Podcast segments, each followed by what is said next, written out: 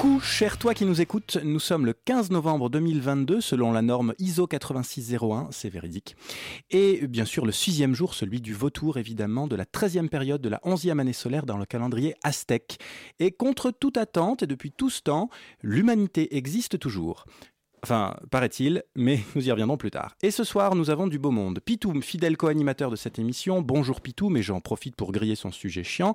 Il va nous parler ce soir, nous faire une petite causerie au coin du feu et nous parler parti et féminisme. J'aime beaucoup son art de l'oxymore. Parti et féminisme, comment dire, c'est un peu comme Zemmour et immigration, la promesse de très belles soirées politiques. Nous saluons également Margot ce soir dans cette émission et nous recevons également Yann Philippin, journaliste économique qui travaille aujourd'hui depuis 2015 à Mediapart et dont tu as peut-être entendu parler, cher toi qui nous écoutes, car il suit de près les affaires du monde politique français, alors le crash du, du vol Rio-Paris par exemple, le Mediator, ou des scandales politico-financiers comme les affaires Tapi ou d'assaut, et plus récemment d'Elix, notamment lié au monde du foot. Coucou le Qatar si tu nous écoutes. Les Grands Bretons ont un très, joli terme pour ce type de journalisme, les Mudrackers, euh, tout aussi joliment traduit, joliment traduit en français par fouille merde. Et Dieu merci pour la démocratie, heureusement qu'ils et qu'elles existent. Bonjour Yann Philippin. Bonjour. On fait une petite exception dans le déroulé de l'émission et on commence tout de suite bah, par votre interview. Alors, le 20 novembre prochain débute euh, la Coupe du Monde du Qatar qui euh, fait l'objet de fortes contestations, qu'il s'agisse euh, de contestations en termes écologiques, de droits humains. Et puis un sujet qui est peut-être un petit peu moins abordé, c'est celui de la corruption. En tout cas, il est peut-être un petit peu moins saillant dans l'espace médiatique français et des modalités d'attribution qui remontent quand même à décembre 2010. Euh, pour commencer, je voulais peut-être vous interroger sur euh, la manière dont est attribuée une Coupe du Monde et puis peut-être particulièrement les modalités de cette Coupe du Monde 2022, cette, cette Coupe du Monde qui va démarrer prochainement. Alors c'est assez simple. la Coupe du Monde est attribuée par le comité exécutif de la FIFA, la Fédération internationale ou plutôt mondiale de football, qui vote entre les différents pays candidats. Et en 2010, la Coupe du Monde au Qatar aurait dû être attribuée par 24 votants, donc autant de membres du comité exécutif qui représentent un petit peu toutes les régions euh, du monde. Euh, mais là, ça a assez mal commencé vu que sur les 24, il y en a déjà deux qui n'ont pas eu le droit de voter déjà pour des soupçons de corruption.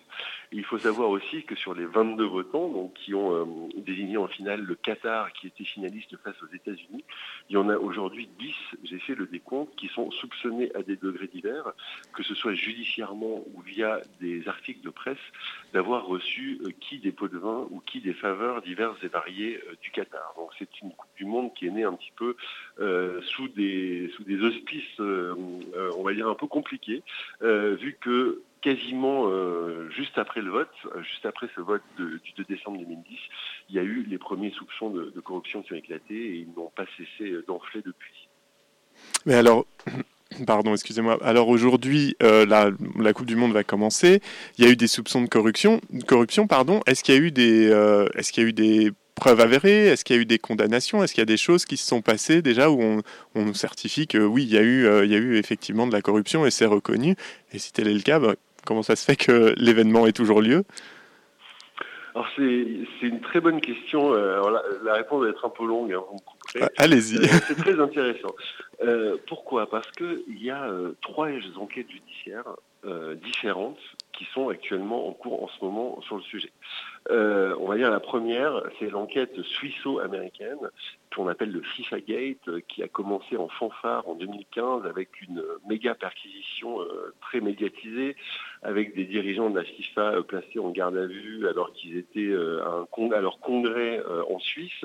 Donc ils ont vu des enquêteurs suisses et des enquêteurs du FBI faire éruption à, leur congrès. Donc avec deux procédures distinctes, une en Suisse, une aux États-Unis, et une troisième en France, Cocorico, qui a été lancé un an plus tard en 2016. on peut peut-être faire le point sur les, trois procédures. Euh, la première, qui est la, procédure américaine, euh, en fait, les Américains, ils se sont. Alors déjà, il faut dire que c'est les perdants, donc ils devaient être euh, particulièrement motivés, vous voyez, pour enquêter sur la corruption. Que, on soupçonne qu'ils ont perdu justement à cause de, de, cette corruption. En fait, ils se sont contentés finalement d'attraper les gens qui étaient près de chez eux, c'est-à-dire les Américains du Nord et aussi les Sud-Américains. Alors là, il n'y a pas de condamnation encore, mais il y a un procureur américain qui a très officiellement mis en examen trois votants, donc qui sont trois Sud-Américains, pour avoir reçu des pots de vin du Qatar. Alors le problème, c'est que deux des trois sont morts. Et le troisième, c'est un Brésilien, c'est l'ancien patron de la Fédération brésilienne de foot. Euh, en fait, il se cache, enfin, il se terre plutôt au Brésil, parce qu'il sait que s'il met un pied dehors, euh, il peut se faire cueillir par euh, le FBI. Et donc, il n'a pas pu être jugé, vu qu'il est bien au chaud chez lui au Brésil. Donc ça, c'est l'enquête américaine. l'enquête française, l'enquête suisse, pardon, elle est très intéressante aussi parce que, mais on y reviendra peut-être un peu plus tard, la FIFA est basée en Suisse. Et donc, en théorie, ça aurait dû être la justice suisse qui aurait dû euh, justement se pencher sur le gros du sujet et euh, sur euh, le fait d'établir s'il y avait bien eu corruption au sein de la FIFA. Et en fait, cette enquête suisse a été un fiasco absolument euh, intégrale, vu qu'en sept ans d'enquête, il n'y a pas eu une seule condamnation. Euh, au début, ils ont dit qu'il y avait quasiment euh, une quinzaine d'enquêtes différentes. Et tellement la FIFA est réputée comme étant l'une des institutions les plus corrompues au monde. Elle a probité discutable. toutes ces, voilà, quasiment toutes ces enquêtes ont fait flop. Et il y en a une très intéressante pour nous Français, c'est celle qui mettait en cause Nasser Al-Khelaifi, qu'on ne présente plus, patron de PSG, patron de la chaîne Qatari Beansport, euh, ministre sans portefeuille, très proche de l'émir euh, du Qatar, président de la fédération qatari de tennis, euh, on en, voilà, et j'en passe, et, des meilleurs. Donc si vous voulez, Nasser Al-Khelaifi, c'est un peu le, monsieur sport du Qatar. il, était, il est d'ailleurs impliqué et mis en examen pour corruption dans une autre affaire qui concerne cette fois l'attribution des mondiaux d'athlétisme, toujours Qatar. Et cette affaire suisse, elle est assez intéressante parce que elle porte sur un autre volet de l'affaire, qui est le transfert de la Coupe du Monde en hiver. Parce que comme vous l'avez constaté, euh, la Coupe du Monde va se jouer à partir de fin novembre euh, et au mois de décembre. D'habitude, la Coupe du Monde, c'est l'été. Pourquoi? Parce que euh, quand la Coupe du Monde a été attribuée, tout le monde savait pertinemment que l'été, c'était pas possible. Hein. Jouer par 45 à 50 degrés, les, footballeurs n'y auraient pas survécu. Et d'ailleurs, il y a eu cette anecdote, enfin, c'est pas une anecdote, ces événements assez fous en 2019 lors des mondiaux d'athlétisme à Doha, donc au Qatar, où euh, il y avait le marathon féminin. Pour essayer de préserver les athlètes, le départ a été donné à minuit. Donc c'était un, spectacle assez dingue de voir ces marathoniennes s'élancer en pleine nuit euh, dans les rues de Doha, absolument désertes euh, à cette heure-là. Et malgré le coup d'envoi du marathon à, minuit, les marathoniennes, qui sont quand même des sportifs de très très haut niveau au, mondial d'athlétisme, hein, sont tombées littéralement comme des mouches. Il y a eu plusieurs marathoniennes qui se sont effondrées à cause de la chaleur. Mmh. Donc tout ça pour dire, euh, pour donner un petit peu l'absurdité aussi d'attribuer de, cet événement, là-bas. Euh, voilà, dans un pays où les chaleurs sont infernales.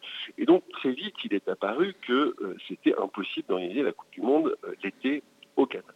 Mais personne ne voulait l'admettre parce que quelque part, ça aurait été un peu avoué que on aurait peut-être plus trompé. La décision était peut-être pas la plus pertinente. Voilà. Et donc ça a duré cinq ans. C'est-à-dire que le Qatar a attendu 5 ans avant euh, d'obtenir le transfert en hiver, alors même que tout le monde savait qu'il n'y avait pas d'autre choix. Et pourquoi ils ont attendu 5 ans? Parce que ça embêtait tout le monde. Parce que figurez-vous que euh, l'hiver, ça rapporte moins d'argent à la FIFA que l'été. Euh, pourquoi? Parce qu'il y a plus de concurrence avec d'autres événements sportifs, donc ça rapporte moins d'argent pour les sponsors. Et donc, le Qatar avait extrêmement peur que euh, la FIFA lui retire sa Coupe du Monde. Et on en revient euh, à Nasser Al-Khelaifi. Donc, qu'a-t-il fait? Ça, ça fait partie des révélations de Mediapart. C'est que déjà, il a commencé par acheter une superbe villa en Sardaigne, euh, dans, le, dans un village qui est un petit peu le Saint-Tropez euh, italien, qu'il a mis à la disposition du numéro 2 de la FIFA. Donc déjà, ça aide à, mettre de l'huile dans les rouages. Et par ailleurs, il a signé un contrat d'achat des droits télé avec sa casquette de, de président de Beansport de la Coupe du Monde. Et il a payé ses droits télé à un prix euh, extrêmement élevé. Et c'est soupçonne la justice suisse grâce à cela que le Qatar euh, a eu pardon a, eu son transfert en hiver. Mais justement, ce qui s'est passé, pardon, c'est pas ce que soupçonne la justice suisse. c'est qu'il y a eu quelque chose, il y a eu deux événements euh, absolument étonnants. La première, c'est que Nasser Al-Khelaifi, qui était euh, mis en examen pour corruption, de même que le numéro 2 de la FIFA, qui, était dans la villa en, en Sardaigne, la FIFA a retiré sa plainte pour corruption. D'accord. au dernier moment, juste avant euh, le début du procès, euh, en échange d'un accord amiable euh, qui s'élèverait, selon la presse britannique, à environ un million de dollars. Donc, aurait accepté de payer Nasser Al-Khelaifi pour, en échange du retrait de sa plainte de la FIFA. Donc, vous voyez, on est un petit peu entre, entre gens de, bonne compagnie. Qu'est-ce que c'est qu'un million de dollars Malgré tout, malgré tout le parquet suisse a, a, trouvé un autre chef d'inculpation, donc le procès a bien eu lieu. Mais ce qui est complètement fou, c'est que euh, le parquet suisse avait pour thèse que Nasser Al-Khelaifi avait corrompu le numéro 2 de la FIFA pour obtenir les droits télé.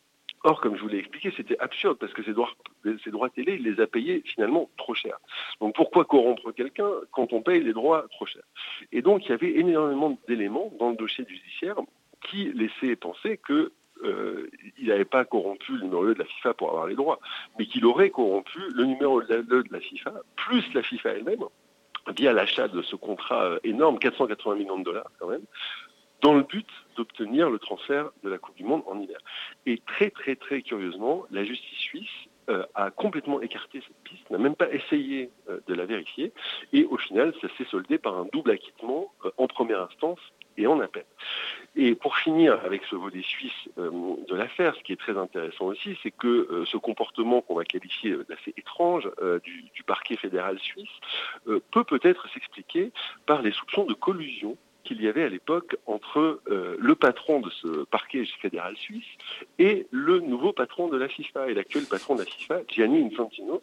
Figurez-vous que ça, c'est nous qui l'avons révélé aussi, euh, qu'il avait des rencontres secrètes, euh, le patron de la FIFA, avec le patron du parquet fédéral qui enquêtait sur la FIFA. Donc c'était extrêmement pratique. le scandale a été tel que le procureur fédéral a dû démissionner carrément de son poste, ce qui en Suisse n'est pas un mince événement, et qui a aujourd'hui une enquête pénale qui est ouverte justement contre ce procureur et contre le patron de la FIFA au sujet de ces rendez-vous secrets qui étaient euh, illégaux. Ils n'avaient pas le droit de, faire ça, ils auraient dû se rencontrer, ils avaient le droit de se rencontrer, mais évidemment pas en secret, euh, entre un procureur et euh, le patron d'une fédération qui est sous enquête de, ce même procureur. Alors pour Vous voyez un petit peu le, fiasco de, ce volet suisse de l'affaire, donc qui n'a absolument euh, rien donné. Pour rebondir un petit peu sur la question que posait Pitoum juste avant, ça donne quand même l'impression qu'il y a beaucoup de scandales, peu de condamnations finalement, jusqu'à présent en tout cas, voire dans certains cas. Voilà, et même quelques relax, mais en revanche, quand on lit les articles, notamment que Mediapart a pu publier, on voit des noms de la vie politique française apparaître qui sont quand même assez, enfin c'est très intéressant. Le fils, bon, Michel Platini, son fils, Nicolas Sarkozy, son fils, Carla Bruni, on a BHL qui intervient à côté en parallèle. Je veux dire, et du coup, ça, ça, ça j'ai envie de vous interroger du coup sur, donc première chose, c'est la relation, la place de la France et du gouvernement français en 2010 euh, sur l'attribution au Qatar, mais par ailleurs, peut-être une question à double détente qui est généralisons quelle est la nature de la relation un peu étrange finalement qu'entretient la France avec le Qatar. Alors justement, cette relation franco-qatari, c'est l'objet de la troisième enquête judiciaire qui est l'enquête judiciaire française, donc qui a été, elle, ouverte en, 2016. Alors, il faut se remettre dans le contexte de l'époque. En 2010, c'est Nicolas Sarkozy qui est le, président de la République, et on est en pleine lune de miel euh, franco-qatari, c'est-à-dire que euh, Sarkozy cherche à tous les moyens à, n'ayons pas peur des mots, draguer le Qatar. Vous savez que le Qatar est un minuscule émirat du Golfe, hein, coincé entre l'Arabie saoudite et l'Iran, et qui est immensément riche parce qu'il a à lui tout seul 14% des réserves de gaz de la planète pour une population euh, vraiment très faible. Euh, voilà, donc Sarkozy a tout fait pour euh, capter les, gazodollars du Qatar en France, leur a déroulé le tapis rouge, leur a par exemple accordé une sympathique exonération totale d'impôts sur, sur tous leurs investissements en France. Donc ça aide à mettre de l'huile dans les rouages.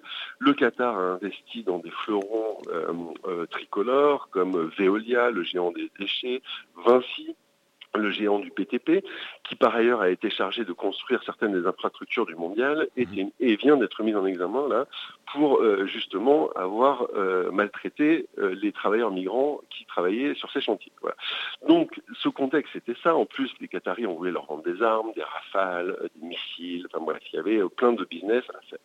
Et il se trouve que justement en cette année 2010, en pleine lune de miel, l'émir du Qatar a demandé à Nicolas Sarkozy de l'aider à avoir la Coupe du Monde, ce que Nicolas Sarkozy a très gentiment accepté. Et l'un des points clés pour avoir la Coupe du Monde, c'était de convaincre Michel Platini, hein, qu'on ne présente plus, ancienne légende des Bleus, euh, numéro 10 qui a fait rêver toute une génération, euh, qui était à l'époque le patron de l'UEFA, donc la Fédération européenne de foot, et à ce titre, il était également vice-président de la FIFA et donc votant. Et surtout, comme il était le patron de la Fédération européenne, ce qu'espéraient les Qataris, c'est que s'il convainquait Michel Platini, il emmènerait aussi dans son sillage plusieurs autres votants qui étaient les autres représentants européens au comité exécutif euh, de la FIFA. Et donc tout ceci s'est joué lors d'un déjeuner resté célèbre, hein, le fameux déjeuner de l'Élysée, euh, fin novembre 2010, euh, donc seulement 15 jours avant le vote. À ce déjeuner, il y avait Nicolas Sarkozy, donc Michel Platini, l'actuel émir du Qatar, qui à l'époque était le, prince héritier et le bras armé de la politique de l'émirat, ainsi que le premier ministre du Qatar et le bras droit de Sarkozy à l'époque, celui qu'on surnommait le cardinal Claude Guéant. Et en fait, euh, dès 2013, euh, le magazine France Football euh, en fait révèle ce qui s'est passé à ce déjeuner et qui a été par la suite corroboré par l'enquête judiciaire. C'est quoi? C'est que Nicolas Sarkozy aurait lors de ce déjeuner convaincu, même retourné Michel Platini, qui au départ voulait voter pour les États-Unis et donc a, changé son fusil d'épaule, en échange de trois choses. La première chose, donc de trois contreparties euh, pour le Qatar. La première, c'est que le Qatar entre au capital euh, du groupe Lagardère, dirigé par euh, Arnaud Lagardère, qui est un, grand ami de Nicolas Sarkozy. La deuxième condition, c'était que le Qatar crée en France une chaise sportive et achète une partie des droits du foot français pour sauver, pour renflouer un petit peu les caisses du foot français, ce qui a été fait avec la création de Sport euh, début 2011. Et la troisième contrepartie, qui est sans doute la plus intéressante, c'est le rachat du PSG. Pourquoi? Parce qu'à l'époque, le PSG appartenait à un fonds d'investissement euh, américain qui s'appelle Colony Capital et dont la branche européenne était gérée par un certain Sébastien Bazin qui est aujourd'hui euh, le patron du groupe hôtelier Accor et qui est un très grand ami Nicolas Sarkozy.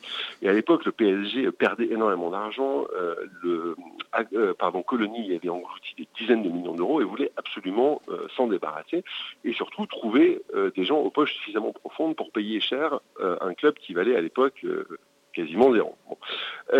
et donc c'est exactement ce qui s'est passé. Et donc le Qatar a racheté le PSG.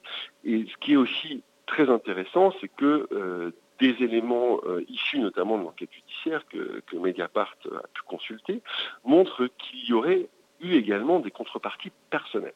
Pourquoi? Parce que euh, juste après ce rachat du PSG, euh, le fils de Michel Platini, l'homme qui aurait été convaincu de voter Qatar lors du déjeuner, a été embauché par euh, une autre filiale du fonds euh, QSI, dirigée par Nasser Al-Khelaifi, qui possède également le PSG. Et ce qui est fou, c'est qu'en fait, lors de la dernière, la toute dernière rencontre qu'on appelle de closing dans le milieu des affaires, quand on finalise euh, un deal, donc quand il y a eu finalisation du rachat du PSG entre Nasser Al-Khelaifi et Sébastien Bazin, eh ben, ils ont discuté de l'embauche du fils Platini. Alors même que, normalement, il n'avait pas à discuter de ça, euh, ça aurait dû être complètement hors sujet. Et euh, une note manuscrite en fait qu'ils ont prise lors de cette réunion euh, disait même qu'il fallait absolument vérifier son salaire avec trois poids de suspension. Alors on se demande bien avec qui. Malheureusement, je n'ai pas la réponse.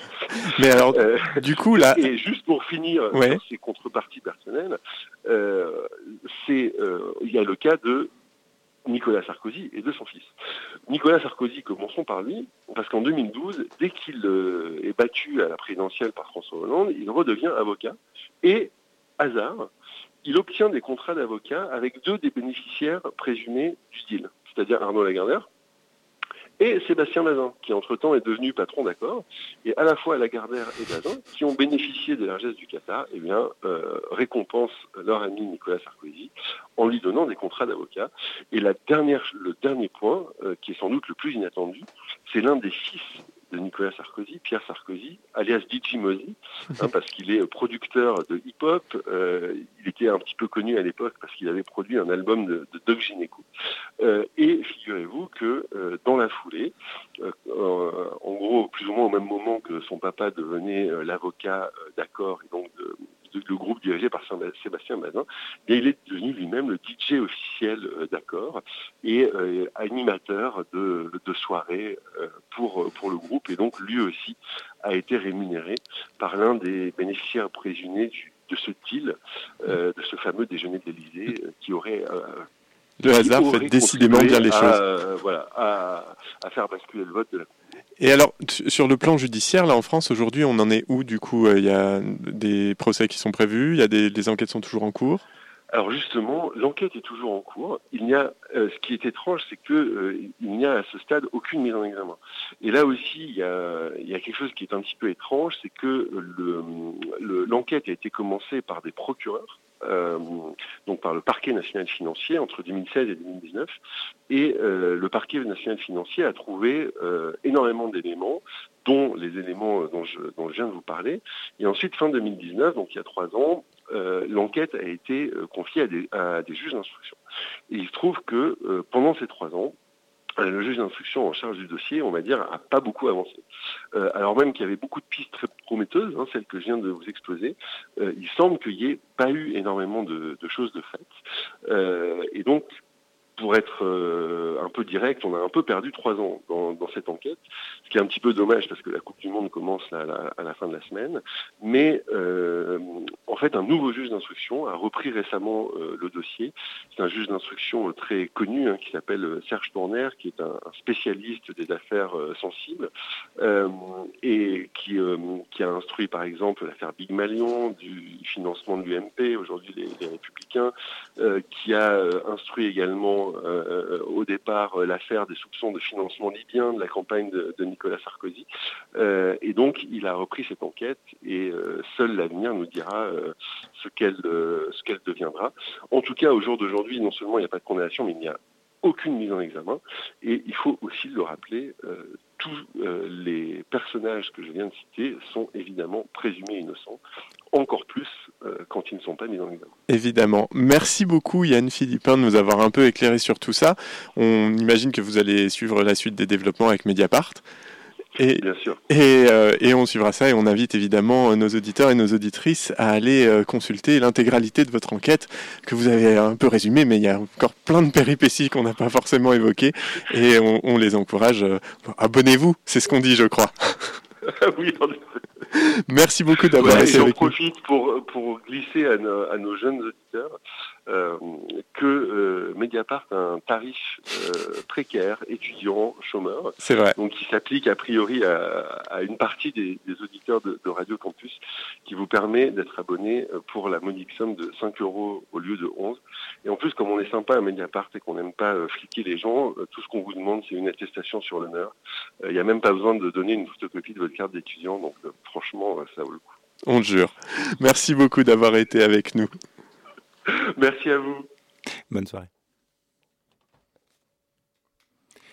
On continue de ce pas par euh, la revue de presse qui n'en est pas une. Alors, je le disais en introduction, l'humanité existe donc toujours envers et contre tout, et surtout malgré elle-même. Mais pour dire qu'elle existe encore, il faut en croire en cette humanité. Et franchement, je commence à avoir du mal à le faire. Euh, euh, Avec les autres pays européens, comme Malte qui ne répond plus aux demandes de coordination de sauvetage, les personnes secourues se trouvent dans une situation d'urgence absolue. Les prévisions météo indiquent une détérioration significative du climat. Pas du tout. Ces violences.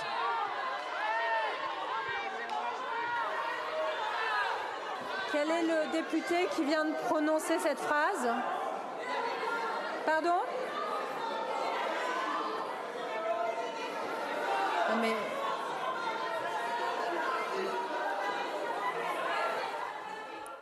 Voilà, donc j'ai laissé volontairement le, temps de cet extrait filer un peu, euh, simplement parce qu'on en a glosé par médias interposés, mais rarement écouté ce qui s'est vraiment passé et vraiment dit.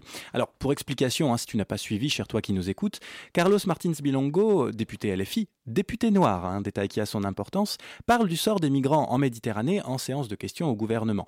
Et là, bonhomme, le député du RN Grégoire de Fournas répond Qu'il retourne en Afrique le temps que ça monte au cerveau, les députés sortent de leur torpeur, foutent le bordel, et cette brave Yael Braun-Pivet, présidente de l'Assemblée, décrète une suspension de séance. Alors, on peut s'offusquer euh, de l'attitude de cours de récré de l'Assemblée. Mais pour celles et ceux qui en suivent les travaux à peu près régulièrement, c'est pas franchement nouveau. On peut ensuite s'offusquer de la phrase de Grégoire de Fournas, et là, ça commence à devenir un peu plus intéressant. Enfin, intéressant. Euh, là encore, ça dépend si tu crois en l'humanité. Tiens, par exemple, écoutons Marine, cette brave Marine qui, défend pardon, ses troupes de fachos. Euh, regrette à chaque fois qu'il y a euh, des polémiques, parce que les polémiques empêchent de parler du fond. Mais en l'occurrence, je considère que ce qu'a subi Grégoire de Fournas, c'est une véritable manipulation qui ne visait pas tant lui d'ailleurs que le Rassemblement national dans son ensemble. Voilà, mais c'est pas la seule. Hein. Maintenant, ça, ça va être Guillaume Pelletier, ancien FN, passé chez Maigret, puis chez De Villiers avant d'aller faire un tour à l'UMP, mais de revenir comme porte-parole du parti de Zemmour, Reconquête que nous sommes en train de basculer dans une forme, sinon de théâtre, du moins un cirque politique et parlementaire. La volonté de ces gens-là qui ont accablé Grégoire de Fournas, c'est quoi? C'est de criminaliser toute forme de fermeté migratoire. Voilà. Alors, je me permets de rappeler la séquence. Hein. Un député LFI dit que, la, euh, dit que la manière dont la France et plus généralement les pays européens traitent les migrants est une honte. Pour rappel, on se targue d'être le pays des droits de l'homme. Hein. On frappe toutes les mairies et les écoles de Navarre d'un triptyque dont le dernier terme est quand même fraternité. Mais 250 migrants noirs dans un bateau, ça nous fait peur. Et le dit député se fait peut-être insulter par un autre, peut-être pas, hein. on va revenir tout de suite sur le peut-être, mais mais évidemment, s'il se fait insulter, c'est parce qu'il cherche à créer une cabale contre les fachos. Parce que ces gens-là, admirez la beauté de la périphrase, hein, ces gens-là, Carl Schmitt aurait adoré cette manière de parler de l'ennemi, parce que ces gens-là, donc, censurent la libre parole des gentils identitaires. D'ailleurs, ils sont pas vraiment méchants, les fachos, puisqu'en fait, peut-être qu'ils n'ont pas vraiment insulté le député LFI. Écoutons au demeurant ce bon, au demeurant, pardon, ce bon vieux Grégoire en parler directement. Vous, restez député? Je reste député, tout à fait. Ouais, malgré ce que vous avez dit. Oui, euh, parce que ce que j'ai dit était tout à fait euh, euh, dans le champ républicain, tout à fait conforme à ce que nous défendons depuis des années. Je, vais revenir quand même sur ces, sur ces propos et, surtout sur l'intervention de mon, collègue de la France Insoumise. Il parlait dans sa question du bateau de SES Méditerranée, mmh. dans lequel il y avait des migrants et qui ne pouvaient pas accoster sur les côtes européennes. Il, parlait du fait qu'il allait avoir des intempéries en, Méditerranée, une tempête, et donc il, il posait la question de savoir ce qu'il fallait faire. Je réponds à ce moment-là qu'il retourne euh, en Afrique, le bateau qu'il retourne en Afrique. Et c'est là-dessus que vous avez une manipulation que mmh. lui-même, euh, je pense, dans la vidéo, n'a pas vraiment compris. Parce que lui, il dit non, non, mmh. Il n'est pas d'accord là-dessus, mais ça, à la rigueur, c'est euh, la, hauteur du débat démocratique. Et, il reprend son, intervention parce qu'il n'est pas choqué finalement par le, par le, le sens de mon propos, parce qu'il l'a compris comme moi. Parce que lui lisait sa question et moi, j'ai écouté sa question. Voilà. Ah bah donc tout va bien. En fait, en fait, en fait, c'est de la manipulation parce qu'en réalité, ce pauvre Grégoire n'insultait pas un député noir. En fait, il parlait du bateau sur lequel sont les migrants. Alors il y a eu d'autres versions hein, et, le débat a porté sur est-ce que ça parlait du député LFI, du bateau, des migrants? Bon, pendant un moment, on disait c'est pas il au singulier, en fait c'est il au pluriel, c'est les migrants. De Fournas disait qu'ils retournent en Afrique. Et c'est vrai que bah, le pluriel en français, bah, ça s'entend pas à l'oral. Alors pourquoi en chier une pendule hein? Bah Parce qu'en fait, il, le bateau, ou il, les migrants, ça reste eux. Eux dont on ne souhaite pas savoir si ce sont euh, des femmes, des hommes, des enfants, des vieillards, des bébés et qui vont crever à nos frontières. Non, on s'en fout. Parce que quand on est d'extrême droite, quand on se dit identitaire, c'est complètement ok d'en avoir rien à foutre de ces gens-là, pour plager Pelletier. Qu'ils retournent en Afrique, hein? L'Afrique, ce petit pays pauvre et indéterminé du grand sud, d'où vient toute la misère du monde? Puis la misère, nous on en a assez en franquis, hein? Chacun ses pauvres. Emmanuel Lallemand, qui n'a a priori rien à voir avec l'ancien préfet de police de Paris et qui est anthropologue à Paris 8, a fait une chronique très intéressante sur AOC qui démontre bien qu'en réalité, singulier ou pluriel, député, bateau ou migrant, qu'il retourne en Afrique est problématique, parce que ça traduit dans tous les cas une logique identitaire de citadelle assiégée et un refus de reconnaissance de l'altérité. Laissons-les crever On s'en fout, ils sont pas des nôtres. Passons, passons d'ailleurs pudiquement sur le fait que ces migrants sont de vraies personnes qui viennent d'Érythrée, du Pakistan, du Mali, du Soudan, etc. Pays où la France est quand même assez souvent allée foutre la merde. Passons sur le fait que l'ONU déclarait dans un rapport de 2018 que ces migrants étaient d'abord victimes de sévices, soumis à la cruauté des passeurs, à des brûlures intentionnelles, à des coups de barre en métal, à des viols sur des femmes, des hommes, comme des enfants également. Or, le dire comme ça, c'est quand même très différent de ce que nous rapporte Jordan. Oui, bon, on n'est pas surpris, donc on s'attendait à une sanction. Mais si vous voulez, ce qui est. euh, bon, d'abord, la remarque de, de mon collègue n'était pas d'une finesse euh, extraordinaire. c'est bien de le rappeler. On Voilà, l'a dit. en tout cas, voilà. Juste, on a cherché à faire croire, et c'est là où moi je, je vois ça un peu comme une injustice, qu'il parlait du député en question. Alors qu'on est en train de parler euh, d'un bateau, euh, d'un bateau d'une ONG qui va chercher des migrants, généralement des bateaux de migrants qui sont présents aux abords des ports africains et qu'on va ramener sur le sol européen, c'est-à-dire en France ou en Italie. Ah, ce Jordan. Gueule d'ange, bien sapé, muscu taillé en V, gendre idéal et désormais président du RN, qui dit ça sur TPMP et la seule vidéo YouTube compte 100 127 000 vues. C'est merveilleux quand même pour imposer son storytelling, ça, ça fait de l'écoute. hein. Les migrants, c'est pas des vrais gens, nous dit Jordan, ce sont des profiteurs. Ah non, il dit pas profiteurs, il fait très attention aux mots qu'il utilise, Jordan. Des personnes donc, qui restent aux abords des ports africains, qui attendent qui pêchent peut-être, hein, et que les salauds gauchistes qui grand remplacent vont chercher, hein, vont chercher pour euh, bah, bah grand remplacer, hein, bah forcément. Alors, si tu nous si tu si tu veux, cher toi qui nous écoutes, moi quand j'entends tout ça en tant qu'observateur attentif de la vie politique française, respectueux, hein, évidemment, de la liberté d'opinion des fachos, ça m'évoque une irrépressible envie d'échange avec les dix fachos, parce que je suis un gars sympa. Je vous file un grand coup de bêche dans la tête et puis on n'en parle plus. Voilà, grand coup de bêche dans la nuque, comme ça, plus de fachos, ça fera de la place pour les migrants qui ont vraiment besoin de voir s'appliquer la notion de fraternité. Alors, je sais, je sais, cher toi qui nous écoute, tu vas me dire, bon, ça c'est bien les gauchos, hein, ils sont pour la liberté de parler, mais uniquement pour la leur, et quand les mecs de droite disent quelque chose, hein, une vraie vérité vraie qui leur déplaît, ben ils veulent les cramer. Eh mais oui, oui, oui, oui, parce que justement, ce sont de fiefs menteurs, les petits fachos. Écoutons cette séquence toujours chez Hanouna. Et le fond, c'est la politique migratoire. Jordan, on est, on est d'accord qu'il aurait jamais dû dire ça comme ça. Ah, il- Ah mais je, je suis le premier à le dire et Ouais, moi je a fais, je fais toujours attention Eh, ça, de, il- il vous fait de bien, hein. de bien choisir mes mots parce que euh, un mot euh, mal compris, mal dit, etc. Bah, c'est- Je, je- suis d'accord. même- Non mais je suis d'accord avec vous. même Non mais c'est incontestable. Sur, Je- sur les réseaux, je suis allé sur son compte là. Bah oui. Ça, c'est un mec qui vous fait du mal dans le parti, non? Je, je vais vous dire, il y a des tweets qui sont, c'est probablement les tweets qui sont Oui. sortis, mais si vous voulez, quand vous investissez, euh, moi j'étais président de la commission d'investiture. On a investi 577 candidats. Il y a des gens qu'on connaît, il y a des gens qu'on connaît moins, il y a des Ah, gens qui sont ouais. avec nous depuis très longtemps. Si vous voulez, c'est vrai qu'on ne peut pas aller regarder ce que chacun tweetait il y a 10 ans. Non mais juste. Et donc, euh, c'est vrai que parfois, ben, comme vous, on découvre aussi, euh, on sonde pas les cœurs des reins. C'est vrai que parfois on découvre des trucs que nous on n'aurait pas fait, que moi je n'aurais pas fait. Et tu vois, Jordan, même toi, même toi aussi, monsieur propre facho que tu es, tu trouves une mauvaise excuse disant que tu savais pas à quel point ton député tenait des propos à la con. Bah, faut être, cohérent, mon loulou. C'est une cabale orchestrée par ces méchants, méchants gauchistes contre les gentils qui parlent vrai? Ou c'est le RN qui se tape encore des fachos racistes que tu as toi-même investi? Et ça, et ça, c'est chez Hanouna. Tu vas pas me dire que t'étais pas en terrain conquis en plus, Jordan. Hanouna, le même qui, il y a quelques jours, insultait en direct sur Canal le député LFI lui aussi, Louis Boyard, parce que ce dernier mettait en cause Vincent Bolloré, patron de Canal et pote du dit Hanouna. C'est très bien. Mais c'est toi qui fais un coup d'éclat. T'es en train de dire à un élu de la Mais République. arrête il de dire un élu, arrête, arrête de te la raconter, élu Mais je ou pas élu, je m'en bats les mais couilles, tu de sois quoi élu, moi. Mais t'es Tu responsable crois ou quoi Tu crois Tu que tu crois vas que la liberté de tu la crois que tu presse, de me jouer parler mal, tu crois que j'ai peur de toi ou quoi Mais moi j'ai fait mon- aurait moi j'ai fait Mais tu que 7%. t'es J'ai reçu plus de gens de la NUPES ici que, que Zemmour, espèce d'abruti. Les NUPES, je les reçois tout le temps. Si t'es si député, c'est grâce à nous aussi. Vous vous rendez même pas compte. Vous parlez pas du Si t'es député, c'est grâce à nous. Si Hein t'es député, c'est grâce à nous. Vous vous rendez compte qu'on n'a pas le droit de critiquer Bolloré Mais t'as tous les droits.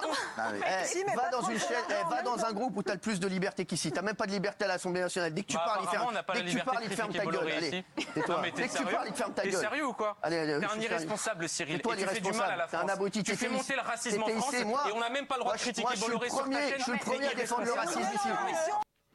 Content de savoir au passage qu'Hanouna est un grand défenseur du racisme, comme il le dit. Donc ça a l'air d'être devenu un sport national, hein, d'insulter des députés. Alors j'avoue que ça m'étonne un peu quand même, parce que qu'on les aime ou pas, ces députés, s'imagine-t-on on parlait ainsi au général de Gaulle Alors d'accord, euh, le député Il était pas Boyard... député. Non, c'est vrai, par ailleurs, il n'était pas député, il n'a jamais été. Mais alors d'accord, par ailleurs, le député Boyard n'a pas libéré la France des nazis. Mais bon, euh, tocard, bouffon, t'es qu'un abruti ou bartois, simplement parce que le gars dit que Bolloré a construit sa richesse en pillant des pays d'Afrique aux dépens d'une juste répartition entre citoyens de ces pays et que donc, oui, peut-être que de près ou de loin, ça peut avoir un lien avec le fait que certains de ces pays sont des putains de pétaudières et que leurs citoyens sont prêts à les quitter au péril de leur vie. Et ça, ça, dans un contexte médiatique français où le travail du monde diplomatique a bien montré que huit bonhommes, tous milliardaires, possèdent en gros 90% des médias. Bon, du coup, en comparaison, ce qu'a rapporté le média indépendant Disclose sur notre ministre de la Transition énergétique, Agnès Pannier-Runacher, ça fait presque sourire. Madame la Première ministre, si l'on en croit la presse, votre ministre de la Transition énergétique coche toutes les cases du bingo de l'oligarchie. Fraude fiscale, népotisme, dissimulation et conflit d'intérêts avec les industries les plus polluantes. Elle est liée à une société familiale ayant plus de 1 million d'euros dans des paradis fiscaux. Elle a constitué un patrimoine à ses enfants qui repose exclusivement sur des actifs liés aux énergies fossiles. Et quoi de plus sain et de plus normal qu'une ministre chargée de la transition énergétique dont les trois enfants mineurs ont une société offshore dans des paradis fiscaux dont les fonds proviennent de l'industrie pétrolière Mais selon la ministre, tout est normal puisque tout est légal. Écoutons-la. Mon père a souhaité préparer sa succession par une transmission directe à ses petits-enfants. Cette transmission a eu lieu par le biais d'une entreprise française soumise à la fiscalité française par acte notarié établi à Paris et dans le plein respect des dispositions applicables par la loi française. Il n'y a donc rien de dissimulé, rien de caché. Je précise que je ne bénéficie pas et ne bénéficierai jamais de ces fonds n'ayant aucun droit, présent ou futur, sur cette société. J'ai évidemment satisfait les obligations déclaratives prévues par la loi, notamment auprès de la HATVP, qui prévoit expressément que les déclarations de patrimoine ne concernent pas le patrimoine des enfants, y compris mineurs. Voilà, donc circuler, rien à voir, c'est une affaire familiale qui concerne ses enfants. Bon, euh, dont elle est représentante légale, mais c'est pas le rapport. Puis une ministre de la République qui fait dans l'évasion fiscale, mais c'est pas le rapport sur des fonds issus du pétrole alors qu'elle est ministre de la transition énergétique. Mais là encore, c'est pas le rapport. On parle d'une même ministre de la transition énergétique qui doit se déporter à chaque fois que ses dossiers traitent d'Engie, par exemple, parce que son bientôt ex-mari est président d'une filiale. Mais c'est pas le rapport, on vous dit. Parce que tout est légal. Heureusement pour l'humanité, nous sommes dans la République exemplaire du président Macron. Merci Jérémy. J'enchaîne hein, directement. Fais-toi plaisir. On est à l'arrache, euh, tout se passe bien. Alors, euh, nous, on avait dit qu'on parlait de quoi ce soir? Euh, Parti, féminisme. Oui, parti politique et féminisme. Oui. alors, en fait, non, j'ai un petit souci. Donc, le cartoucheur ne, ne marche plus. Ça va être terrible hein, si je peux pas lancer des sons. Quelle angoisse. Je suis désolé, je ne peux même pas lancer une musique pour dire que tout se passe bien. Euh, et bien, c'est pas grave, on va essayer, on va voir ce qui se passe. Voilà, les aléas du direct, n'est-ce pas? Disons, je disais donc parti politique et féminisme. Alors, c'est un peu comme bouffe et euh, sexe. Hein. Quand tu y penses, tu te dis que vraiment c'est une super idée. Hein. C'est même étrange que ça soit pas la norme, tant ça te paraît naturel de combiner ces deux plaisirs de la vie. Hein. Mais quand tu te retrouves au pieu les draps dégueulasses et les poils tartinés d'huile de palme et de miettes entre le miche, tu réalises qu'en fait, c'est pas du tout ce que tu avais imaginé et que c'est bien la merde là. Ça ne t'a probablement pas échappé, auditoris, le début de l'automne a été marqué par deux affaires de violences sexistes et sexuelles au sein de la NUPES. Alors, à ma gauche, l'affaire Katnins, qui a reconnu entre autres avoir giflé sa compagne lors d'une dispute et pris son téléphone portable, et à ma droite, Julien Bayou, accusé de violence psychologique par une ex-compagne. Dans les deux cas, la presse a été obnubilée hein, par l'événement et a multiplié les interviews, les plateaux pour commenter, disséquer, moins les faits d'ailleurs, ou le caractère systémique des violences faites aux femmes dans notre société, donc y compris au sein des organisations politique, que les réactions des partis et de leurs cadres. Alors il faut dire que pour tous les médias vaguement réac du PAF, hein, pardon, pour tous les médias du PAF, donc, c'était un peu l'arroseur arrosé, ce qui faisait bien plaisir à nos petits amis de droite, comme le confirme Gilles William Golnael, chroniqueur chez Pascal Pro. Il a reconnu. J'ai confessé, confessé une joie mauvaise vis-à-vis de ces donneurs de leçons féministes euh, des insoumis qu'elle a été. Ils étaient dans leurs petits souliers. Oui, il était à deux doigts de dire féministe de merde quand même. Hein. Effectivement, ça a été un peu l'orgie, au point qu'à un moment, Clémentine, Autain, qu'on peut difficilement accuser d'être à la solde du patriarcat, a réagi. C'était début octobre dans la salle des quatre colonnes de l'Assemblée. Madame Autain. Julien Bayou est-il un collègue comme les autres? Voilà, alors vous tombez bien. C'est-à-dire que là, je pense qu'on a un problème collectif de haut niveau.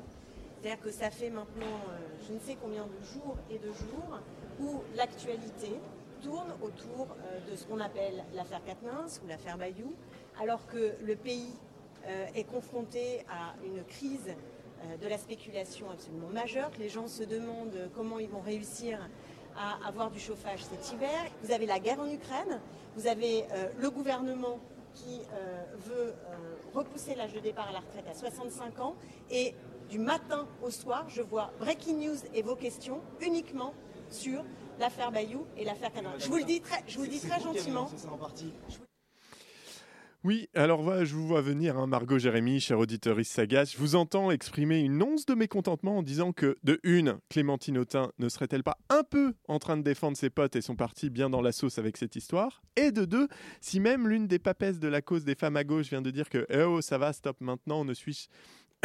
Pardon, euh, que eh oh, ça va maintenant, stop. Euh, ne suis-je donc qu'un petit allié engoncé dans sa médiocrité pour en remettre une couche sur le tapis à toutes les sauces? Ce à quoi je vous répondrai. Mais il y a. Pas du tout. Je vous réponds pas ça. Ah, mais arrêtez de gueuler comme un con Voilà, je vous réponds ça.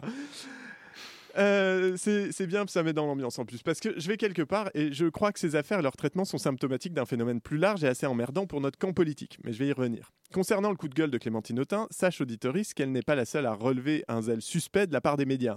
Les journalistes Mathias Raymond et Pauline Perreno ont relevé dans un article pour Acrimed daté du 6 octobre une certaine hypocrisie du journalisme politique, du politique pardon, dans le traitement de l'affaire dite Quatennens. Et elle s'explique d'ailleurs au micro du média. Mais il y a, comme on vient de le dire, un dispositif très partisan qui, est mis en avant, qu'on souligne euh, dès lors que euh, ces affaires touchent euh, le champ politique. Le champ politique, parce que les journalistes politiques, les éditorialistes qui ne sont pas, qui ne se préoccupent pas de ces questions par ailleurs, vont s'en préoccuper avec un agenda euh, politique.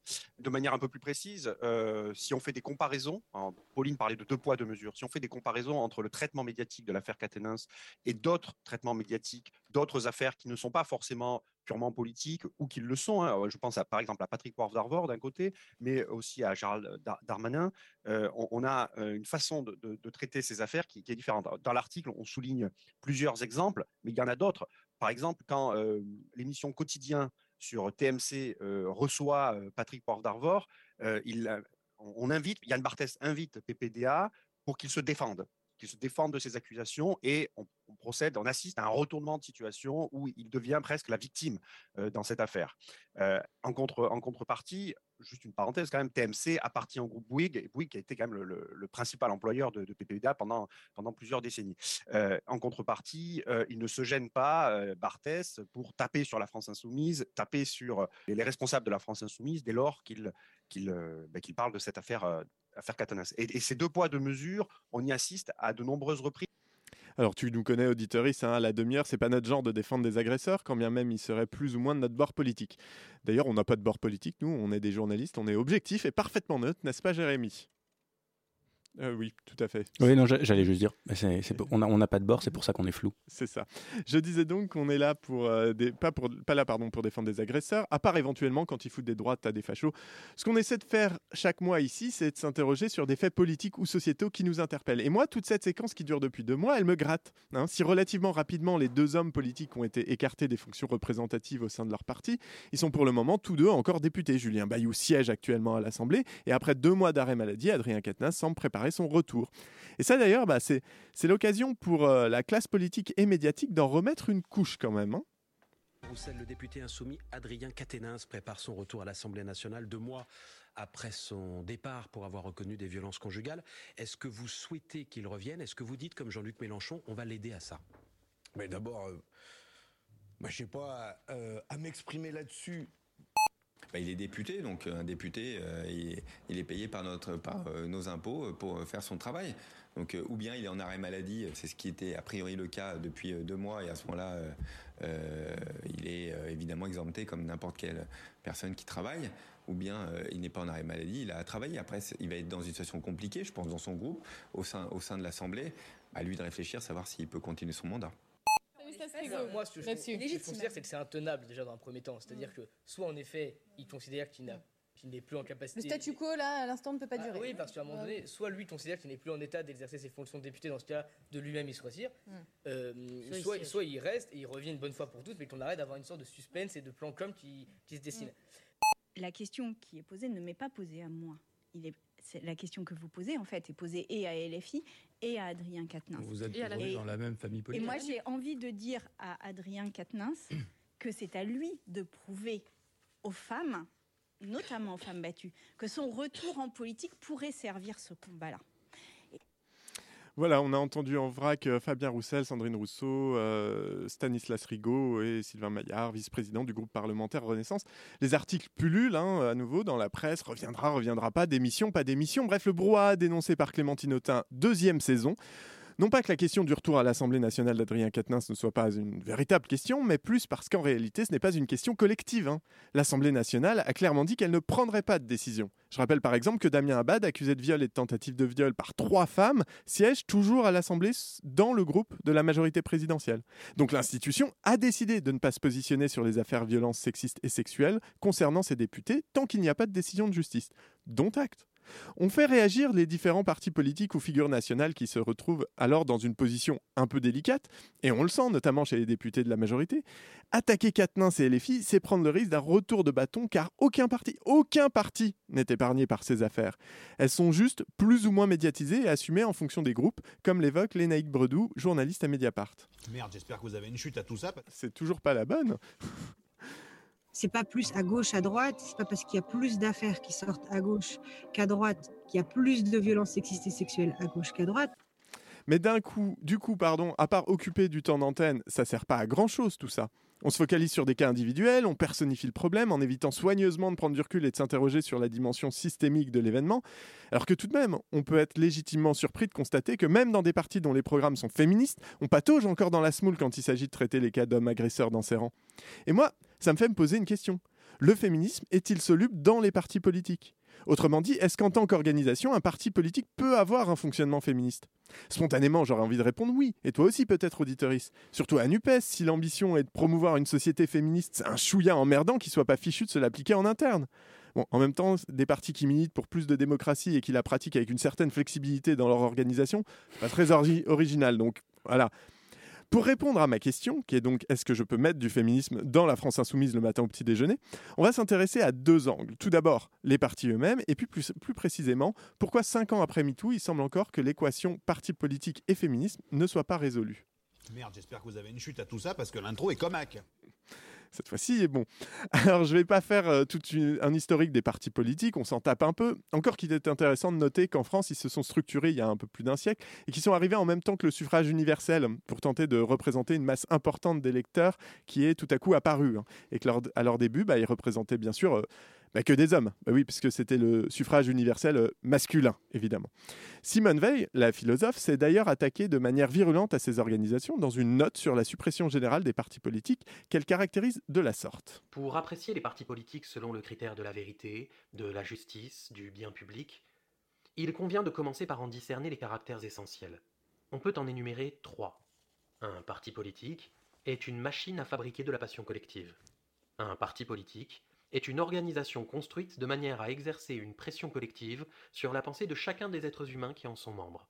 La première fin et en dernière analyse l'unique fin de tout parti politique est sa propre croissance, et cela sans aucune limite.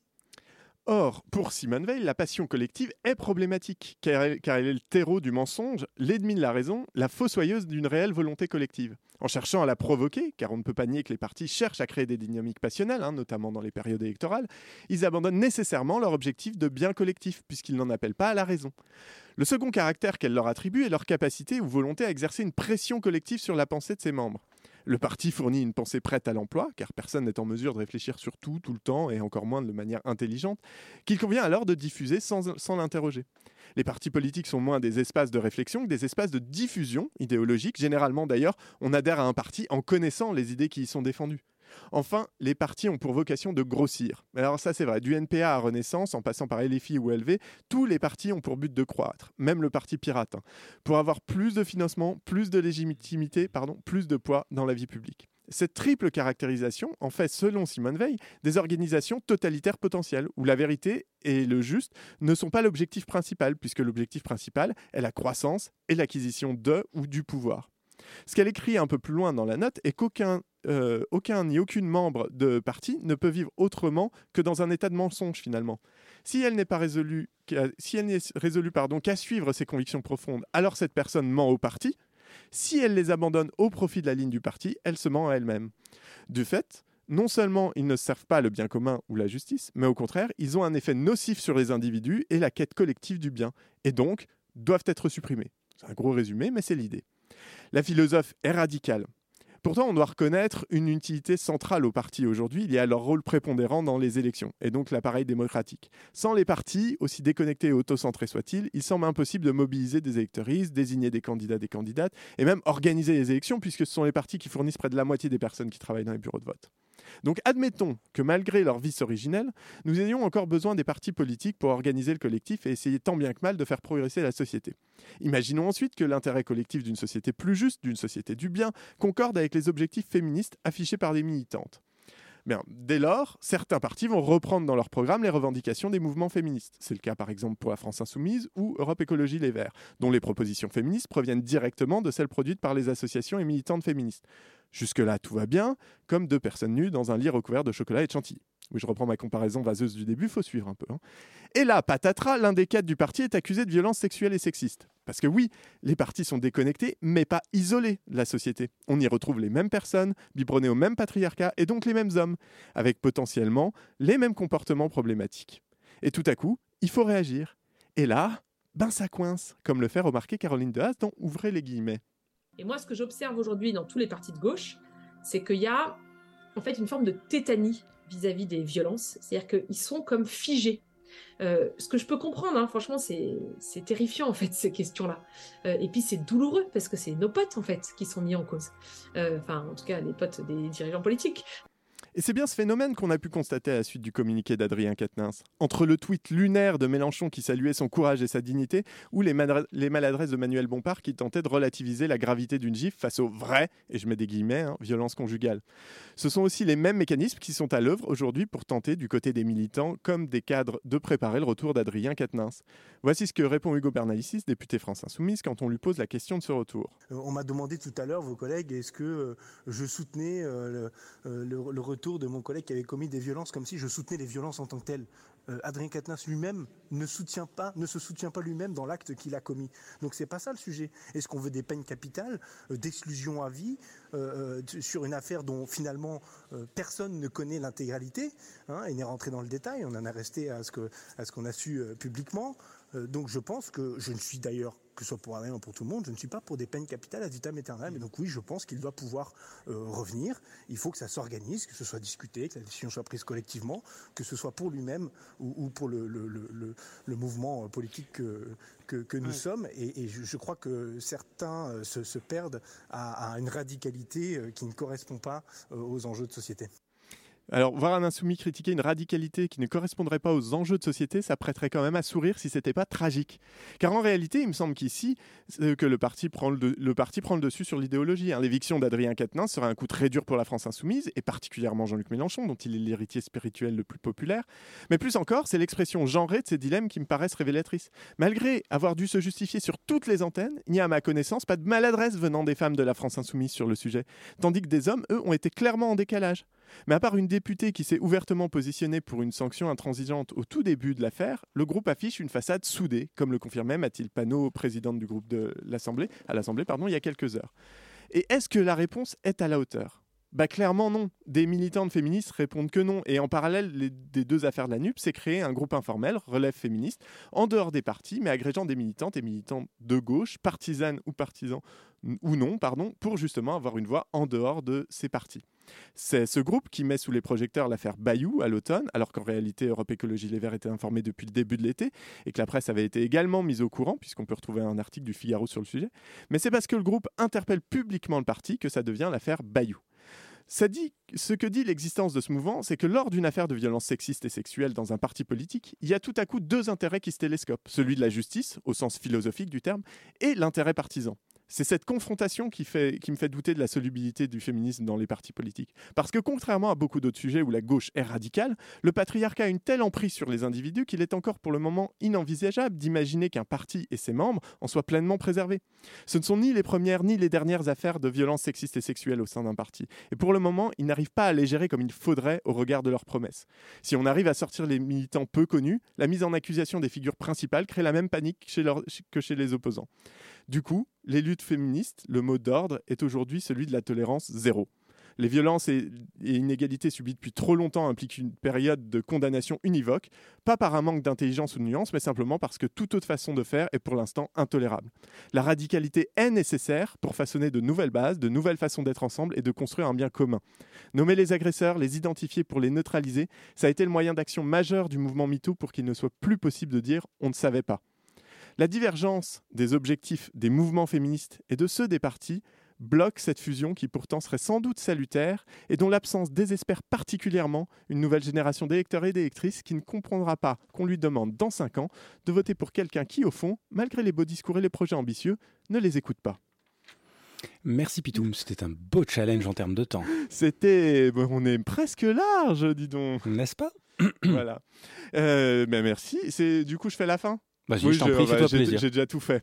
Euh, merci d'avoir été avec nous. Euh, On va faire monter voilà, un petit peu le, le bed. Voilà. Euh, c'est très bien. Merci d'avoir été avec nous. Désolé pour les petits pains, mais comme vous, vous pouvez le comprendre, j'étais à la réalisation en même temps que tout le reste. Euh, merci Jérémy d'avoir été avec nous. Merci, Pitoum d'avoir mené ça d'une main de maître. Philippin. Merci à Yann Philippin de Ménapart. Merci à Margot d'avoir euh, produit cette émission. Et on vous donne rendez-vous dans un mois euh, avec un win real, s'il vous plaît. Ça serait bien. Bonne soirée sur les ondes. Tout ce qui arrive tout de suite après est forcément bien, donc restez à l'écoute.